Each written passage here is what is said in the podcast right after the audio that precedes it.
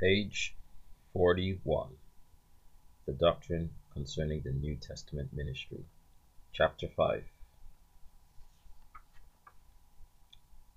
Manifest his holy power and his holiness, as the garments were given to Aaron, so these virtues are given to us. When the Lord worked a notable miracle through Peter and John, and the multitude looked with amazement on them, Peter replied, Ye men of Israel, why marvel at this, or why look ye so earnestly on us, as though by our own power and holiness we had made this man to walk? Acts 3.12 He then glorified God and preached Christ to them. The garments listed may be studied in two groups as follows. Group 1. The holy garments.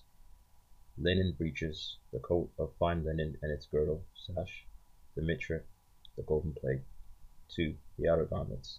The blue robe of the ephod, the ephod, the curious girdle, the breastplate, the urim and the thummim, the two onyx stones, the holy garments. 1. The linen breeches, the coat of fine linen with its girdle, sash, and the linen mitre, and with the golden plate. Page 42. Bonnets instead of the linen mitre for the priests. These were worn by the high priest when he entered in, on, into the most holy place. And the Lord says unto Moses, Speak unto Aaron thy brother, that he come not at all times into the most holy place within the veil before the mercy seat, which is upon the ark that he die not, for I will appear in the cloud upon the mercy seat.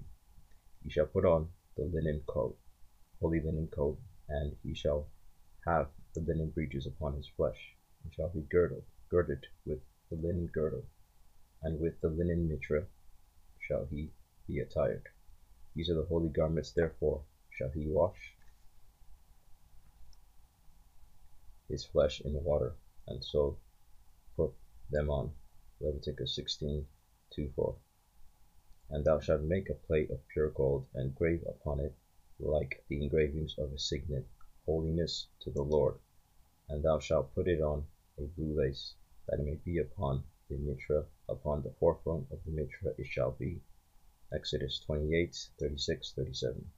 These garments were unique to the high priest, and were to be left within the holy place when he departed. And Aaron shall put off the linen garments which he put on when he went into the most holy place, and shall leave them there. Leviticus 16:23. Upon the death of the high priest, the holy garments were to be passed on to the son, who would be the next high priest. Leviticus 16:32. 2. The outer garments. The robe of the ephod, the ephod, the curious girdle, the breastplate, the urim and the thummim.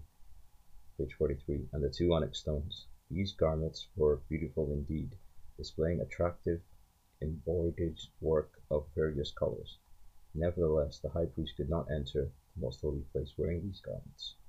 Here is the spiritual significance of these two sets of garments. The inner holy garments speak of personal inner purity and righteousness, which we receive through faith in Christ and by the baptism of the Holy Spirit.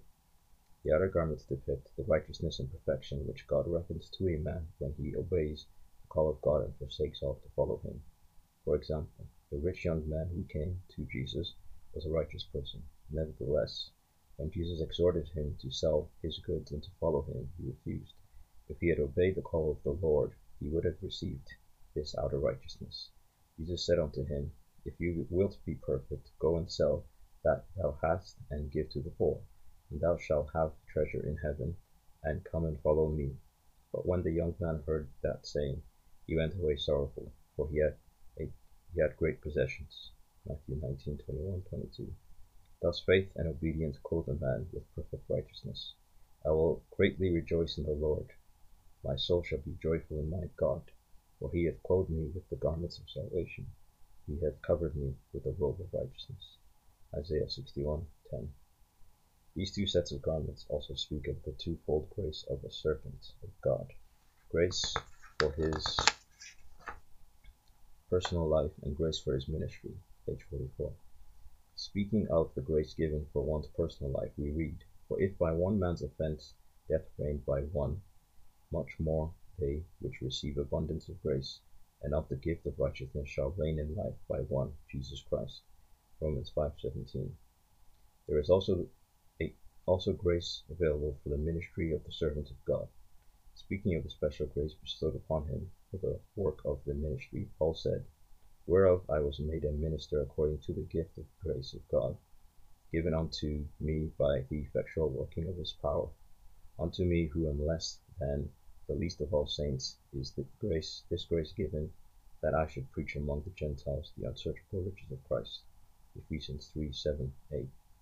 All true ministers are called the gifts of Christ, as they are given by Christ to the church, but do not all have the same grace. The grace differs in degree and measure according to their calling. Therefore, Paul said, But unto every one of us is given grace according to the measure of the gift of Christ. Ephesians 4 7. Number one, the linen breeches. This was the first garment to be put on and was worn underneath the outer garments. The breeches were designed to cover their nakedness. Exodus 28:42. Adam and Eve were created in the image and likeness of God, and therefore were clothed in His holiness. When they disobeyed the voice of God, they lost the holiness, and were naked and ashamed before God and before each other. When we do our own will and do that which is right in our own eyes, and walk after the imagination of our own hearts, albeit in the name of religion, we are shamefully naked in the presence of God. We are not clothed with the garment of righteousness, we are clothed with our own filthy rags. Isaiah 64 6, Zechariah 3 3. The Laodicean church was a prosperous Christian church, but in the eyes of God they were naked, because thou sayest I am rich, and increase with goods, and have need of nothing, and knoweth not that thou art wretched, and miserable, and poor, and blind, and naked. I counsel thee to buy of me gold tried in the fire, that thou mayest be rich, and white raiment, that thou mayest be clothed, and the shame of thy nakedness do not appear. Revelation 3 17 18. Like the Apostle Paul, we must earnestly seek to be found in Christ, and to be clothed with his righteousness, that I may win Christ and be found in him, not having mine own righteousness which is of the law, that which is through the faith of Christ, the righteousness which is of God by faith. Philippians 3 8 9. In contrast, King Saul forced himself and tried to substitute religious works to cover disobedience to the voice of the Lord. He was put to shame and lost his right standing with God. He lost his kingdom, and finally he lost his life. 1 Samuel 13 12 14, 15 20 23. Here is the first and foremost concern which a servant of God must have. He must be careful to obey the voice of the Lord and have nothing to do with sin or impurity of any kind. He must not be defiled.